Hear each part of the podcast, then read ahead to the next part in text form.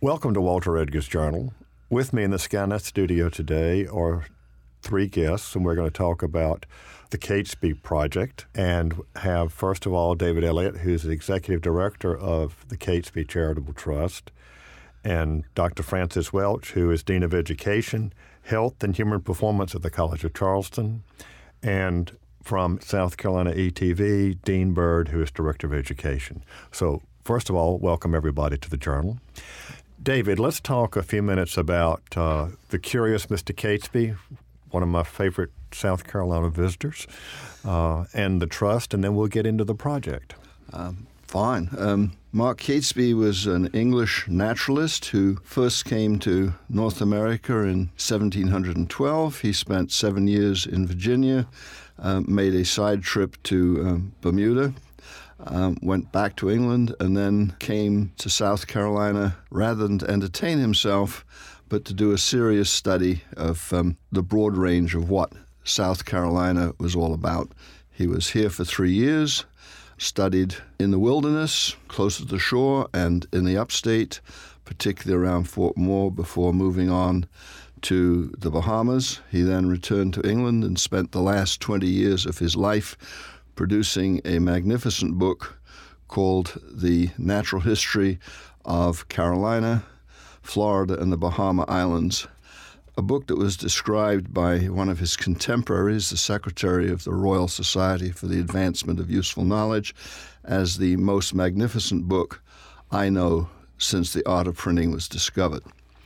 An enormous book, two volumes, two feet high, foot and a half wide, 220 individually engraved colored plates. So we're talking about an elephant folio. Yes. Uh, and this is pre-Audubon. People need to understand this. This, this. this guy was here by himself quite a while before Mr. Audubon came to South Carolina. A century before, and um, the world had changed. South Carolina had changed quite a bit in that hundred years. Yeah. Well, I don't know if I've told you, but I have actually held his herbarium. I have friends in the in British museums, and I was there, and I just asked. This is when you were just beginning the project, and I just said, "Well, we're, we're interested in Catesby," and they said, "Would you like to see his herbarium?" so I put on my gloves and I held his herbarium, and the the young man there who was who was not just an archivist, he was a naturalist. Mm. And I said, "Well, we still have this." And he didn't. He said, "I'm not used to people coming in here who who do gardening and who know who know things." I passed on spending a day and looking at his stuffed birds. that was it. That was a day trip from London, and I, you know, the herbarium was great, but the stuffed birds I could I could do without. He, he's an interesting man, and. Uh, I just discovered him by pure chance and um, got fascinated by him, and I've found innumerable people who have um, not known much about him, including my co editor of the new book, The Curious Mr. Catesby, a truly ingenious naturalist, uh, discovers new worlds. And and you, that book on Mr. Kate, on Catesby has won some awards, has it not? Uh, it won the. Um, 2016 Literature Award of the um, Council on Botanical Horticultural Libraries and had numerous reviews, and we're glad that all of them have been very positive.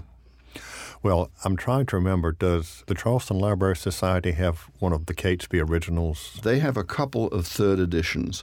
One of them, quite possibly, goes back to when the third edition was first published in 1771. Dean Welch, let's talk about how you got involved in this project.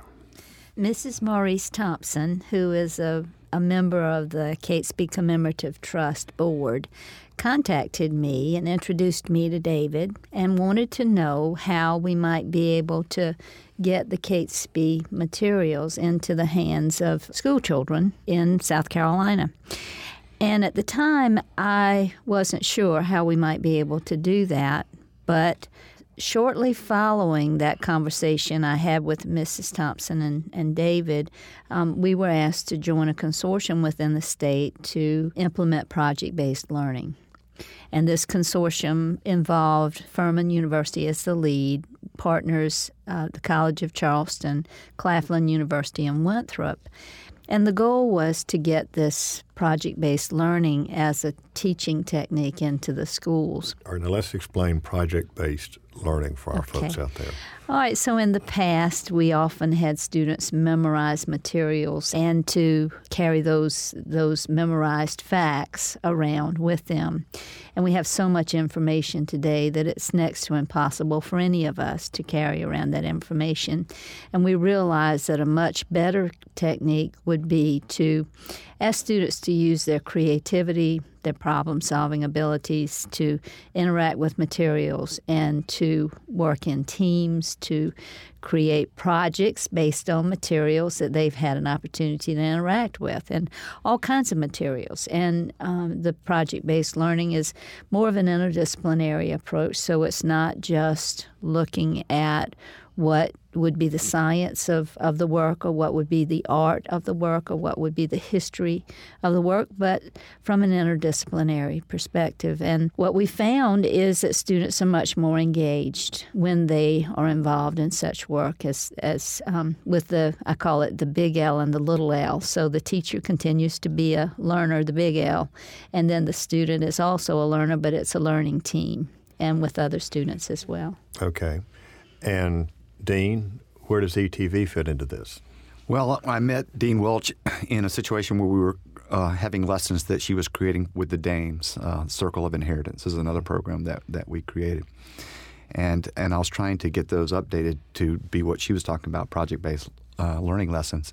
And she says, Well, you know, we're working with the Catesby Trust, and I think what you're doing might work really well if we were to create those kind of lessons with the with the the, the types of resources that they have in the Catesby Trust and the program that we had created uh, a long time ago. So we also simultaneously uh, at this very moment are building a new website that will house uh, lessons for this purpose because it's project-based learning and there's another thing they call it really the one-to-one environment. Each student has a mobile device it's in front of them now and so it's a whole different way of facilitating and teaching a classroom and teachers are just you know not used to having curriculum or lessons around that. So we're taking the content that we've had in the past reformatting it to be project-based learning lessons and one-to-one lessons and they're going to be housed in this new website called learning why so all of these things were all happening at the same time and it was just been a, a real nice synergy uh, Okay, I think we've got to get some, to, to some more definitions Sure. here. Hart, you say students, everybody has access. What what app? What program? I mean, how does because you know I think we still got kids who don't have computers in their schools.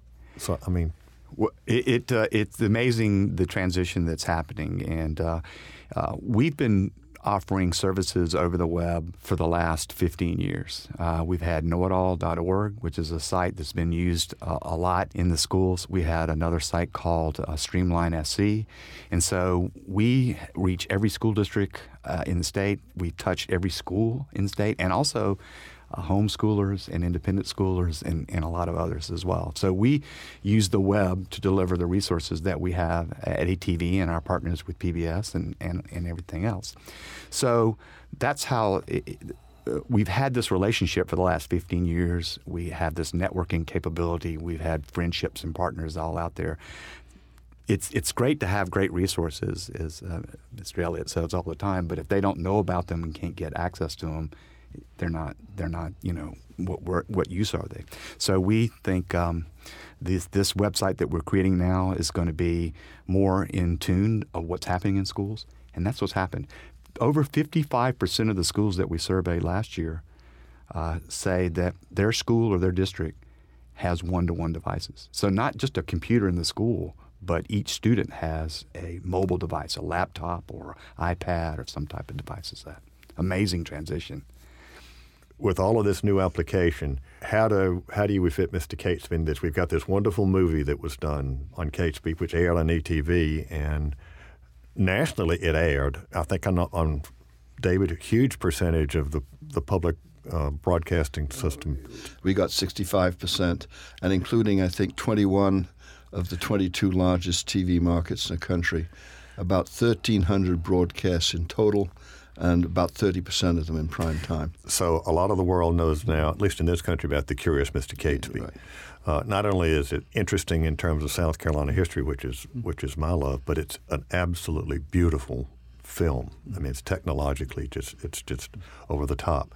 So, Dean, now you're taking that film and you're chopping it into segments. Is that right? Well, that that's correct. That, and that's what we've been doing for the last 15 years. Is that teachers were telling us they don't have a half hour an hour to watch a, a program. They need it to be edited down to uh, objectives, mm-hmm.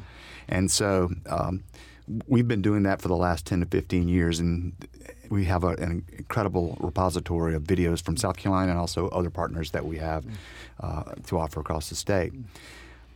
But nowadays, it's it's it's you got Khan Academy and you have YouTube and Apple has their own repository, and so there's just this incredible abundance of of resources that are out there but the teachers don't have time because they're having to teach this whole different way. They don't have the curriculum sitting in front of them. So now these online textbooks are been evolving for the last three three years, and uh, and we wanted to make sure that our content that we know is is a specialty and really has national appeal as well to put it in some kind of a curriculum format. So we're creating the lesson with the media already embedded in the lesson.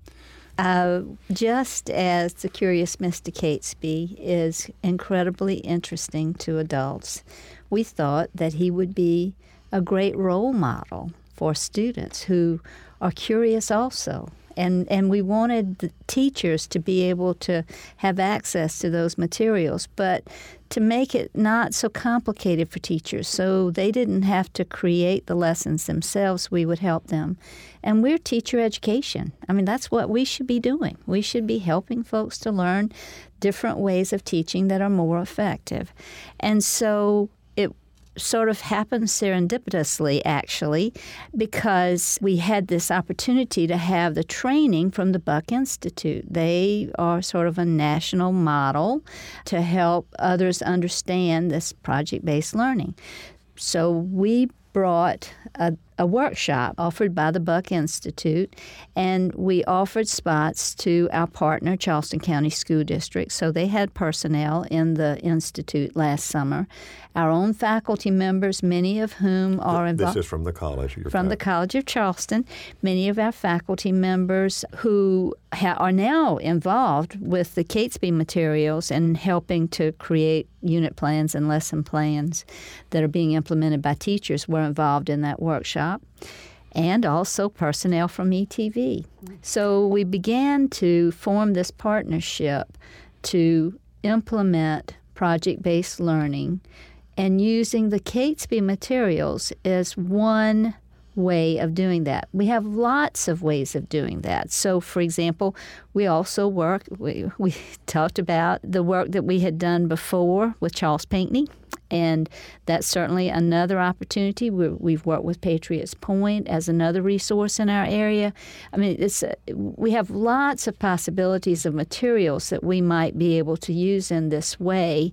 But Catesby, because he was such um, an interesting person, and his materials are so fascinating. I mean, you put them in front of most anybody, and it's just very motivating. And our own faculty members um, got very excited about the possibility of having access to these materials. I'm talking about the faculty members in teacher education at the College of Charleston. And so it was a wonderful opportunity for them to begin to think about well, how can I use this? And then educate future teachers um, to, to use them? And then how do we, we bring this about as a way of changing education to be more effective?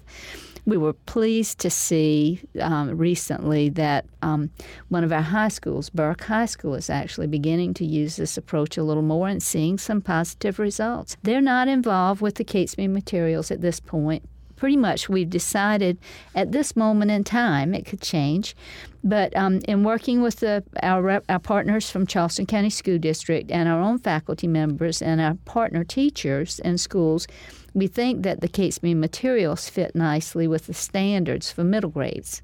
So we're, we're implementing in middle grades at this point. All right, that you, you've already anticipated my question because the standards and the guidelines that come out from the State Department of Education, you just can't all, look, all of a sudden have a great idea. It's got to fit in with mm-hmm. with what they direct. So, Dean, when you say you're creating we call it modules, chapters, segments, whatever. The Curious Mr. Catesby is almost an hour. How do you break that into pieces, and then do you and, and Dean Welch decide what you want to, how you want to do that, how long it's got to be?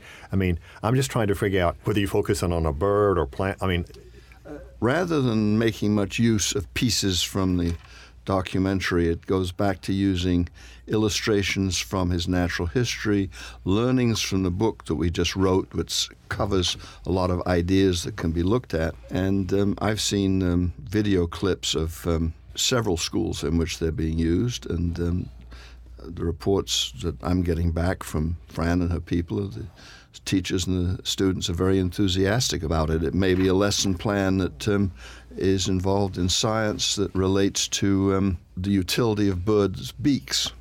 And so they will have encouraged look at different Catesby drawings of birds with different beaks and then work on how those beaks are used by the birds to obtain food from different sources, whether it be a, a heron with a long bill to grab fish or um, a cardinal to crack sunflower seeds. That that gives me a much better idea. I was thinking that Dean was sitting over there with his splicer and dicing, dicing the curious Mr. Catesby up into into into chunks. Uh, now, David, what is the role of the commemorative trust in this? You're helping to fund.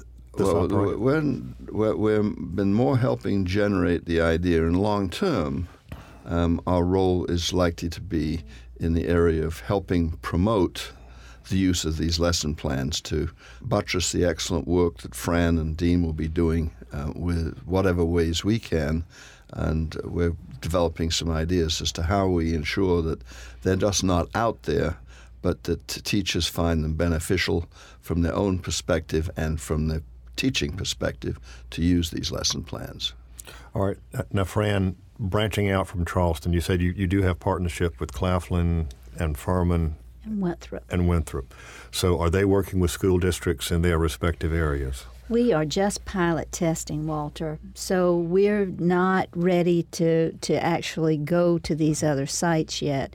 As soon as we've had an opportunity to review what we've been able to accomplish to date, we will certainly work with the folks at Winthrop, at Claflin, and at Furman to begin to branch out. In fact, Dean and I were talking about that earlier this morning about how he's already had some contacts with the folks from the Riley Institute at Furman and how we might be able to collaborate.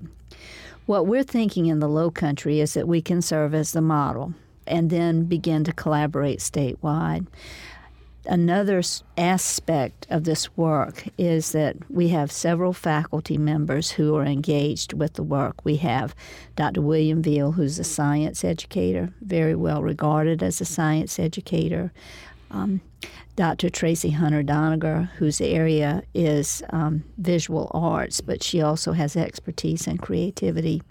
And then we have the director for our Low Country Hall for Science and Math, Cynthia Hall, who are all very actively engaged with the personnel in Charleston County School District, both the teachers and the central office staff, as well as our superintendent, Gerrita Postlewait, to think about how we might be able to expand this work within Charleston County. And once we feel like we've got good understanding of our work and we've been able to assess our work and share some of those videos with Dean and his personnel, then we're ready to go to the other universities and, and talk about how we might be able to um, connect.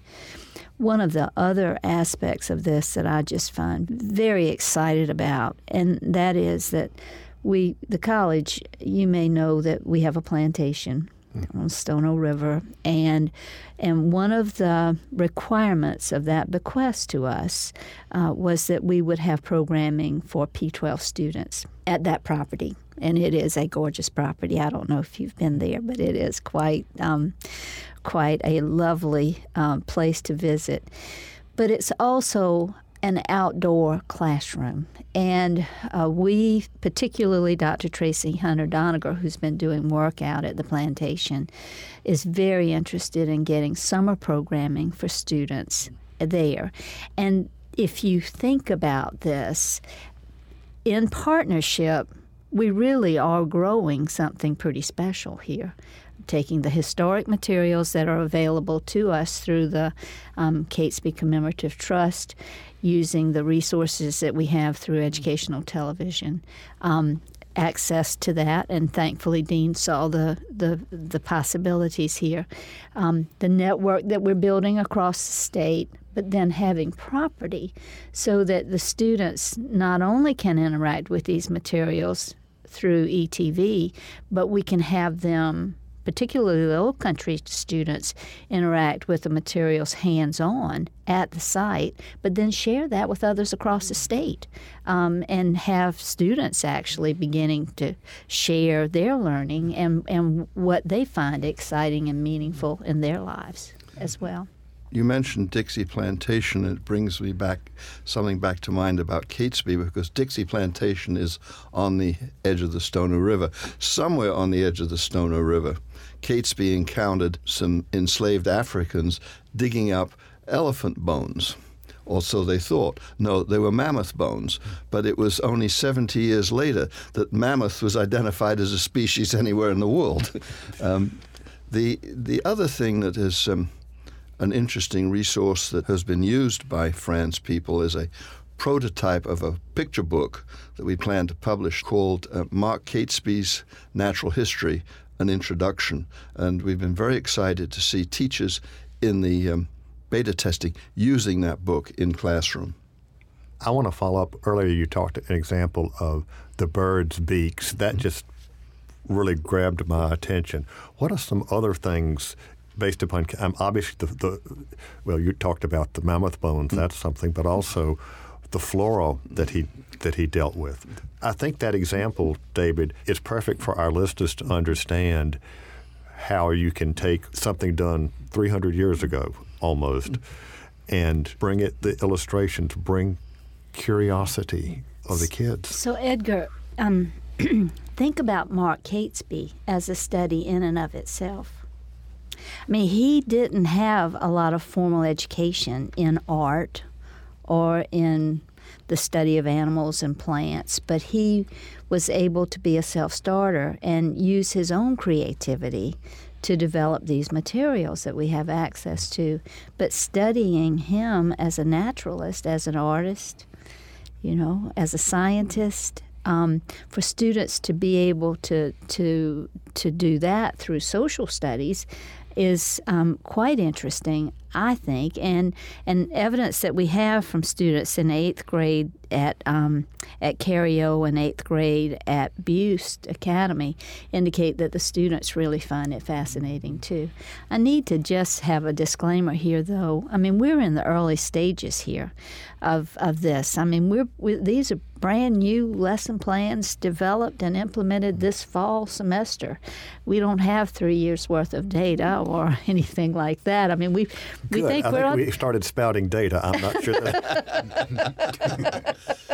but but we we have observational data okay. that the students find this fascinating, and the teachers their their teachers find it interesting too. And and I think that's another aspect of teaching and learning that we often forget that teachers want to find materials that are interesting to themselves, and they can become passionate about, and then share their passion and interest with the with their students. Well, you mentioned those two middle schools, eighth grade, of course, that's South Carolina history. Are you designing programs for all levels? We we're, we're, we are we are um, just at the cusp of what we need to do here. So once we have a good foundation, in fact, one of the things I was chatting with um, Dean and David about earlier is getting our teachers who have been implementing together with our faculty members who have been implementing and the school district representatives who have been helping us lead this effort and and doing a debrief at this point and and then deciding what our next steps would be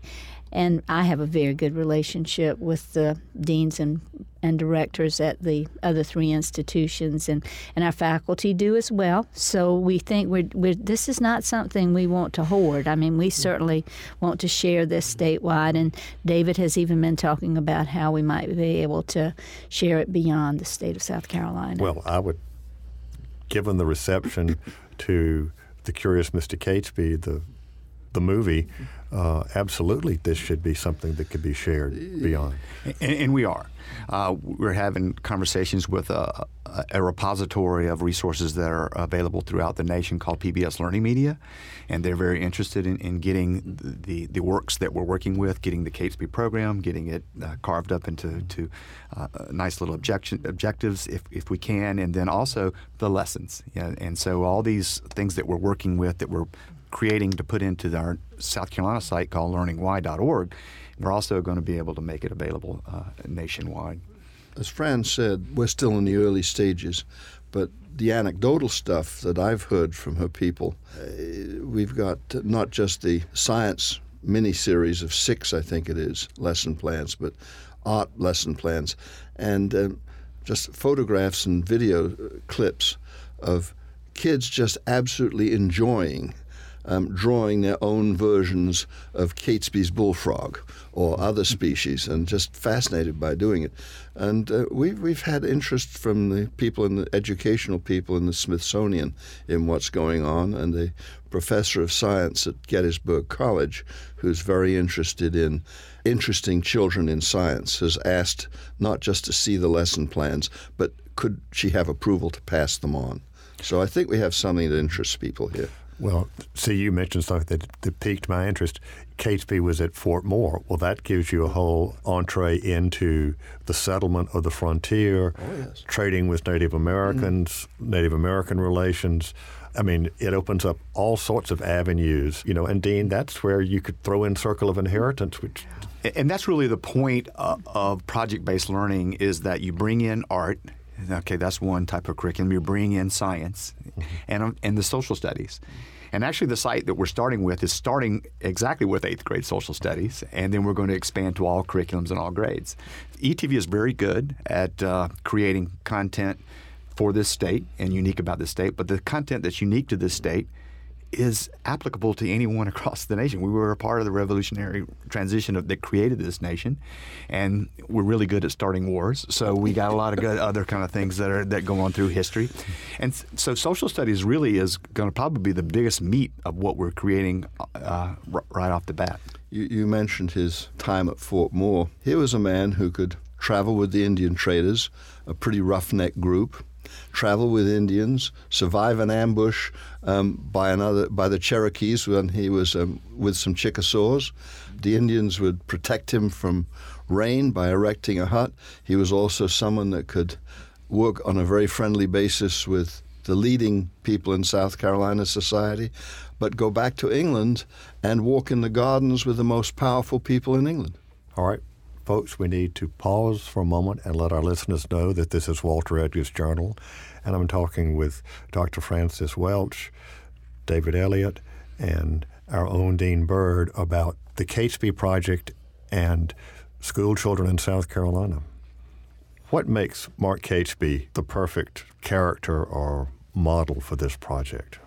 The breadth and depth of his work um, not just the illustrations, which are fantastic, um, but also his writings, his letters back to England, the samples he sent back to England, but the breadth of the man as a person and his interests and um, what we can learn of his personality. He was a self starter and saw these various projects that he could do that would be beneficial uh, to the world but interesting to him. And that's what we want to instill in all learners. Uh, he's an artist and he's a scientist. And sometimes people don't think those two are the same. But the real thing that's wonderful about him is he has this incredible curiosity. And I think that's the key to learning. All right, and that would be my next question is what can kids being trained now into the second decade, almost third decade of the 21st century, what is Catesby going to do for them? What are they going to get out of him? I think they have a model and and often all of us need a model. And having this gentleman from a long time ago who made a difference in the world and, and created art and science and just um, history.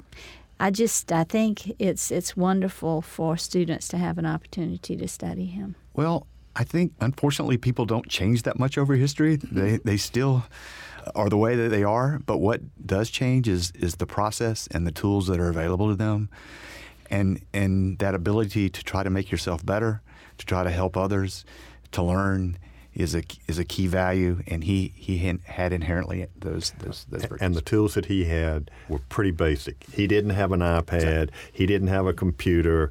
He didn't have a freezer unit to put his birds in to mm-hmm. get them back right. safely. He did all of this with materials that had been around for, for centuries. That's all he had.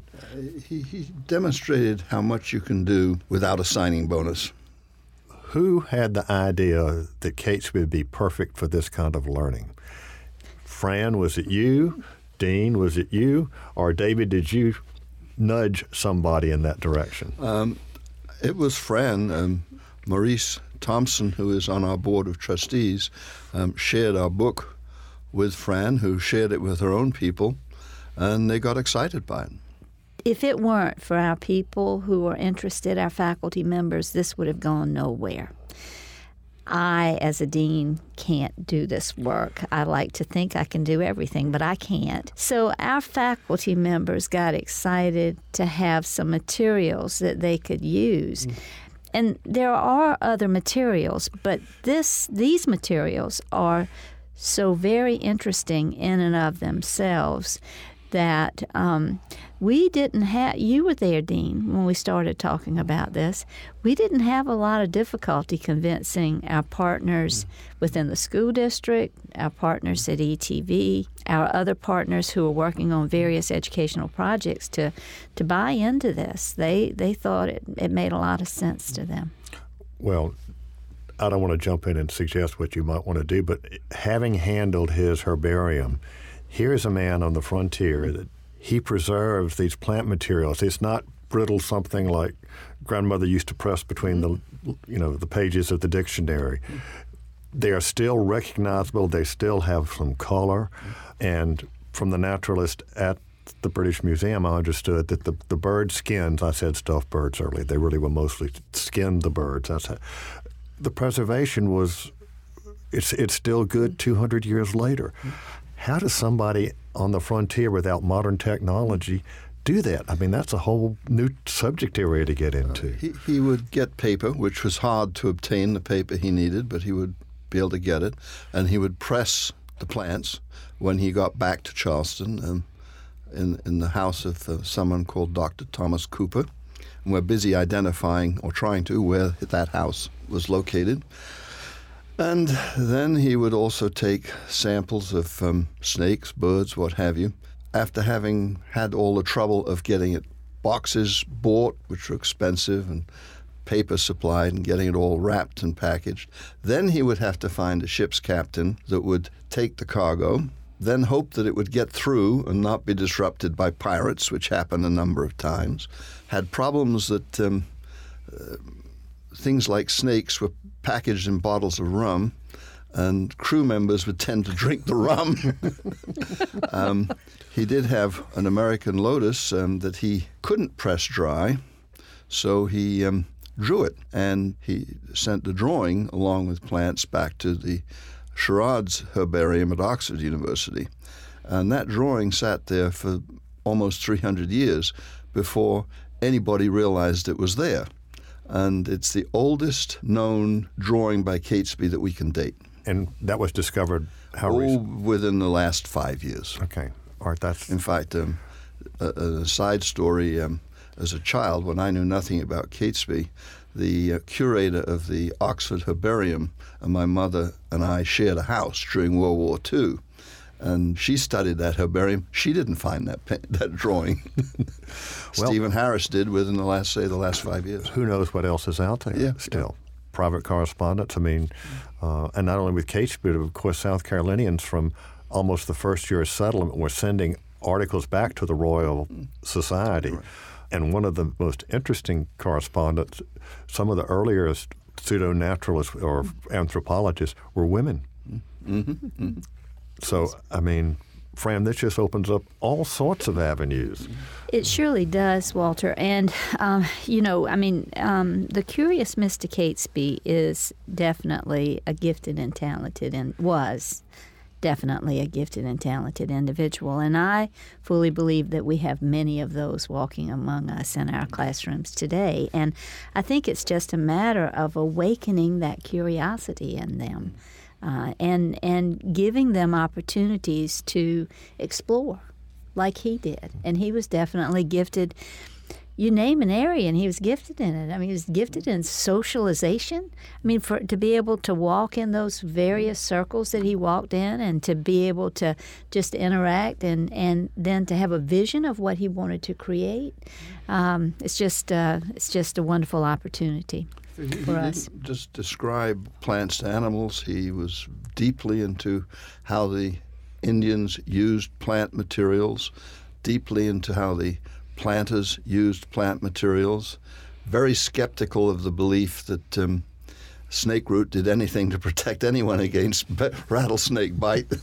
Um, uh, was wrote extensively on the soil conditions in South Carolina and uh, the different um, areas and how they productive they would be for different kinds of things. And uh, according to Suzanne Hurley, who wrote a chapter in our book on South Carolina, his categories um, remain true to this day. Well, uh, Dean, I was just thinking the plants that he illustrated. You can pull up an old Rudy Mankey. the ties and all the other. You're exactly right. You, you could see how when I first sat at the table and this was introduced, I just went, "Oh my gosh, th- this is perfect! It's it's it's unbelievable art. I mean, documentation and research doesn't seem like a very you know, hey, exciting thing to do, but when you look at it from Catesby's eyes, students could get interested in that and can can take their skills and their gifts of being able to observe their surroundings and document that. They have much better tools than drawing that we do today, but it's still the same process of, learning, and that's been the thing with me. I, I was a novice to Catesby. I'm you know I'm, I'm sad to say, but so I've learned these stories that you know these drawings were used by Darwin or. He was he was before Lewis and Clark and went inland and, and learned all these things you know that was going on in the inland before there there were no roads and superhighways. You just you just went up the, the waterways and, and, and learned what was going on. So just from my standpoint as a just a fellow person learning, it's been in, very interesting. Now you take those resources and put them in lessons evolved around the the standards that you just mentioned earlier then you've got a student using the curiosity, the awareness of the world to learn, to answer the essential questions of today. Um, uh, it was an instant match when we saw it. Well, and, and of course, one of the things you're you're you're dealing with are uh, endangered species, both animal and flora. Uh, and we've got a number of them in South Carolina. Things like the Venus flytrap, mm-hmm uh, or the Oconee Bell. And folks forget that at one time bison roamed the upcountry. and, and, and Catesby saw them. yes, and drew them. It is interesting because Catesby defined so much of what the Low Country and the Bahamas were like. Another book that we're working on talks about Catesby, but then examines, based on their own studies, the environmental situation facing 35 of the species Catesby described uh, ranging from they're extinct to they've got problems to they're just fine, thank you. And, and of course, one of those that's no longer with us is the Carolina parakeet, one, mm-hmm, of, the most mm-hmm. one of the most beautiful birds in the in the New World. Mm-hmm. But I'm just thinking, Fran, an eighth grader finds out that the you know the buffalo were, or the bison were roaming the upstate of South Carolina. Mm and the Buffalo Trails became the basis for Indian Trails, mm. which then became the basis for highways. Mm. I mean, it's a great story. And I, I, just, again, I'm fascinated that it's starting with eighth grade in that South Carolina history. And of course, that just warms the cockles of my heart. it's so great um, because of the South Carolina connection. I think, you know, we have a lot of children that grow up in some pretty impoverished areas and they don't necessarily have a lot of hope in their life when they grow up. And then they see that, that history and, and, things that are so important to the world are right here in South Carolina that they can easily identify uh, with instantaneously. It just gives them that starting point to get interested in, in education and in learning. So uh, it's, it's one of the pleasures of, of our job at ETV to have that relationship with schools and students and to share that across the state. ETV, we could create lessons and we might get 40 or 50, but when we use the lessons created at the College Charleston, we use the lessons that are created at, at Spartanburg or we all over the different small. Uh, I, I, grew up in small town South Carolina, so I to grow up in those areas and have those lessons. How small? Shared, I, I, I was uh, Newberry, Abbeville, Barnwell, Florence, Cheraw, Chesnee, Charleston. You, you, haven't really you, you haven't hit Pelion or Pacolet. No, yet. but I was really close to Blackville and Hilda. Walter, Walter I, I, grew up in the village of Dorchester, which is not even incorporated to this day. So that's a good example of if you use the resources that are available to you, you actually can. Mm-hmm. Well, I, I, was thinking, David, and the th- and the idea that you hope that this will go beyond South Carolina. Looking at those 35 species, that can be a lesson, if not just those particular 35, can be a model anywhere in California, in Boston, wherever. I mean, this is incredible, and people can say, this is starting in South Carolina. Well, it's, it's not the first time that pretty important things have started here. And I'm not just talking about the wars. it's our way of getting attention. Uh, so possibilities are endless. I mean, just think about it. Um, so, so theater. I mean, to be able to demonstrate this, um, and you know, we, we jokingly we had Mark Catesby show up at our gala earlier this month, but but school children can can involve um, themselves in in productions that would demonstrate the work of Mark. I mean, it's endless. I mean, just think about it think about the possibilities. They just keep going. But then to put put some real detail into what we're doing and to help teachers, um, because teachers do have a lot of responsibilities today, and to help them become excited about teaching and learning as well. And and one of the things we will do is, of course, we will link from the journal website to the other websites in, involved. That's just what we, we do with, with, with all of our guests. So, David, you mentioned one project that you've got going on looking at the endangered species. What else is on on tap for the the trust? Well, the um, um, one of our key roles will be supporting what we're calling the creating a better way to learn, which is this whole approach to project-based lesson plans based on Catesby. Uh, we have um, this book that we expect to publish sometime next year. Mark Catesby, it's Natural History, an introduction. That's a, a, picture book that for teachers to use or just people who see it in the bookstore. This is fascinating. We'll pick it up and buy it. And the um, book by um, Professor Alan Brush from the University of Connecticut, emeritus professor of ornithology, and he and his wife have spent a lot of time studying um, the Southeast. And I expect to see the proofs of that book any day, and they will go over to England to be reviewed by Charles Nelson, who is uh, certainly the best editor, researcher, writer on uh, natural history in that era I know. That will be something we publish. And we'll be working with the Smithsonian about a year from now on publication of the first ever full size, full color reproduction of Catesby's natural history. You're talking about the elephant? Yes. In two volumes. In two volumes. And how many million? No, I'm just saying. uh, that's not going to be. That's not going to be a major seller. It will be a little expensive, but for universities or libraries that have an original natural history but can't risk letting students loose near it, they'll have this perfect facsimile. Uh, the book's already been digitized, and it's been a resource that your people have used. The Smithsonian's copy is the most um, complete in, in, the world. Um, and um, universities li- and libraries that don't have a natural history, they'll be able to get one to use, or Catesby enthusiasts, particular art collectors. These are the kind of people we expect to buy this. Um, not in great numbers, but um, it'll be an expensive book. You're going to work with that with the Smithsonian. Yeah, that's the Smithsonian. Smithsonian Publications will be the publisher. Um, Catesby Trust will have an introduction in it, and um, will help them market the book. And I was just, as soon as you mentioned art collectors, I do I do have a Catesby, but that's because somewhere along the line somebody chopped up one of those elephant folios. Uh, it was about 10 years ago. This was before he became famous, so I could afford to buy it. uh, and the sad thing was there were about three at that particular auction, mm-hmm. and I bought, I bought one, and the other two did not sell that day.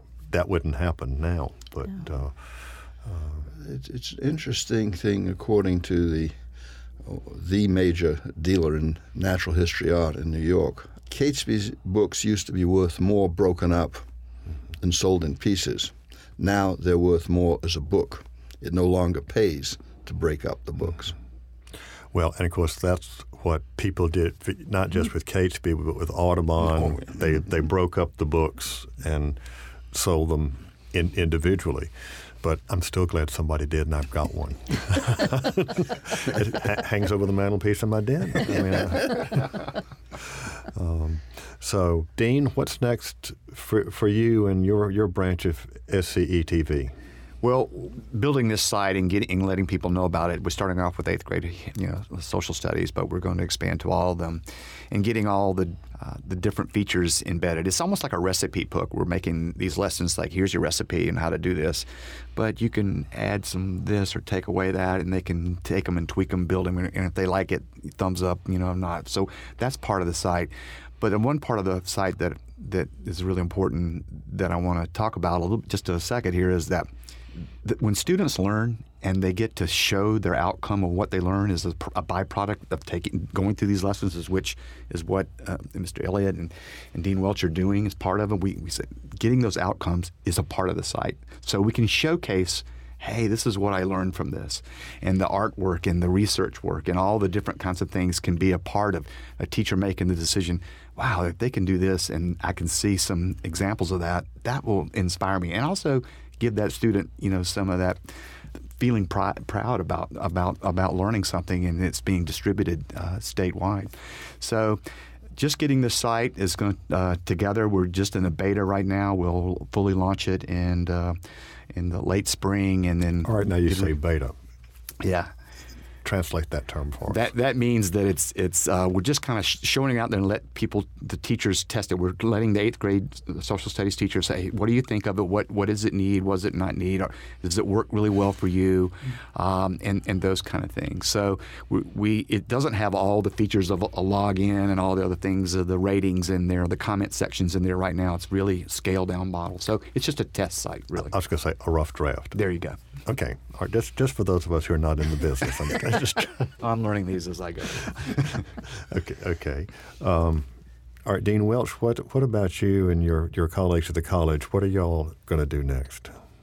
Regarding the Catesby Commemorative Trust uh, activities and and and the project based learning, the next activity will be to pull our partners together, our classroom teachers, our faculty members, uh, Dean and his folks from ETV, and to celebrate what we've accomplished to date, but then to look at what we have accomplished and make plans for the future. Where may we expand?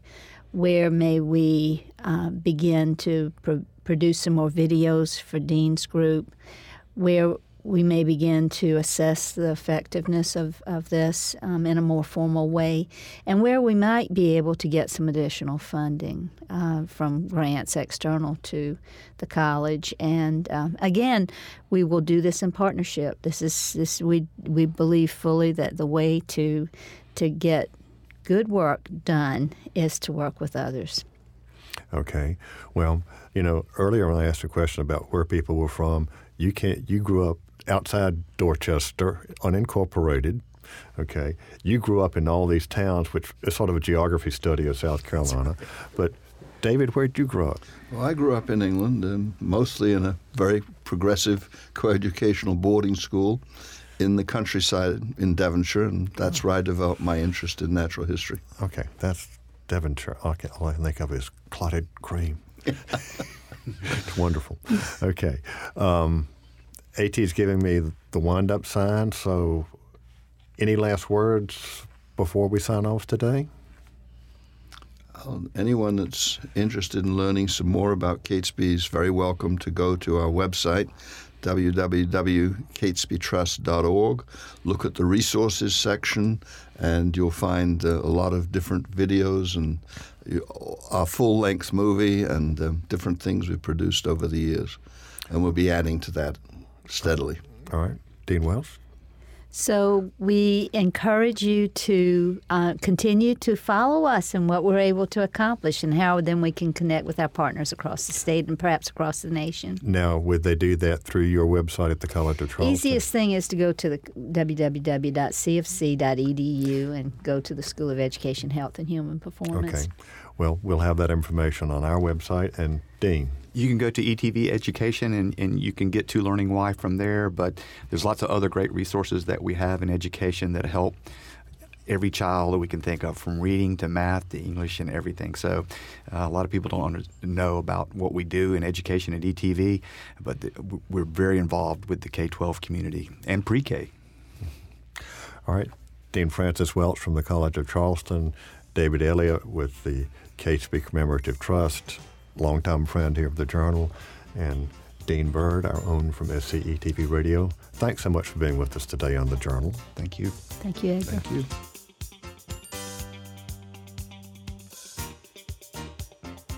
This is Walter Edgar, and I hope you enjoyed today's Journal. I know I did. I've always been fascinated with Mark Catesby ever since I learned about him more than 15 years ago and working on my history of South Carolina. But what David Elliott and the Catesby Trust have done to make this figure who was so important not just in South Carolina natural history, but really all of natural history across the Atlantic has been a true boon to our state and to, I would say, the world. And now all of that wonderful material about the curious Mr. Catesby is going to be designed in teaching materials for South Carolina school children today. I think that's pretty neat. This is Walter Edgar. Join me next week for more of The Journal. Walter Edgar's Journal is a production of South Carolina Public Radio. The program is produced and engineered by Andrew Shire. The executive producer is Alfred Turner. Production of this program is made possible in part by listener contributions to the ETV Endowment of South Carolina. The views and opinions expressed on Walter Edgar's Journal are not necessarily those of South Carolina Public Radio.